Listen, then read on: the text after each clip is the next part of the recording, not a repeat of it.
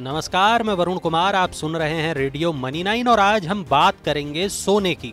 अगर आप सोने में निवेश करना चाहते हैं तो आपके लिए ये बड़ी खबर है। जिस तरह आप शेयर्स में अपना पैसा लगाते हैं उसी तरह अब आप गोल्ड में भी निवेश कर सकते हैं। वित्त मंत्रालय ने सिक्योरिटीज कॉन्ट्रैक्ट एक्ट 1956 के तहत इलेक्ट्रॉनिक गोल्ड रिसिप्ट यानी ईजीआर को सिक्योरिटीज का दर्जा दे दिया है। इसका मतलब अब आप शेयर्स की तरह ही गोल्ड में भी ट्रेडिंग कर सकते हैं। ईजीआर को हम पेपर गोल्ड भी कह सकते हैं। ये एक निवेश इंस्ट्रूमेंट है। शेयर्स की तरह ईजीआर डीमेट फॉर्म में रखे जाएँगे।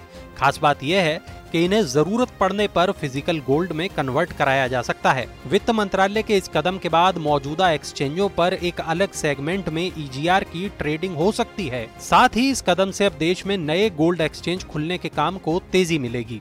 अभी एमसीएक्स और एन जैसी कई कंपनियाँ गोल्ड एक्सचेंज खोलने की दिशा में काम कर रही हैं।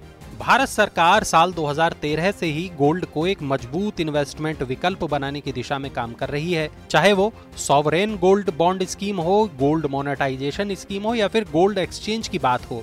अब आपके मन में सवाल उठ सकता है कि सोने में निवेश तो वो पहले से ही कर रहे हैं।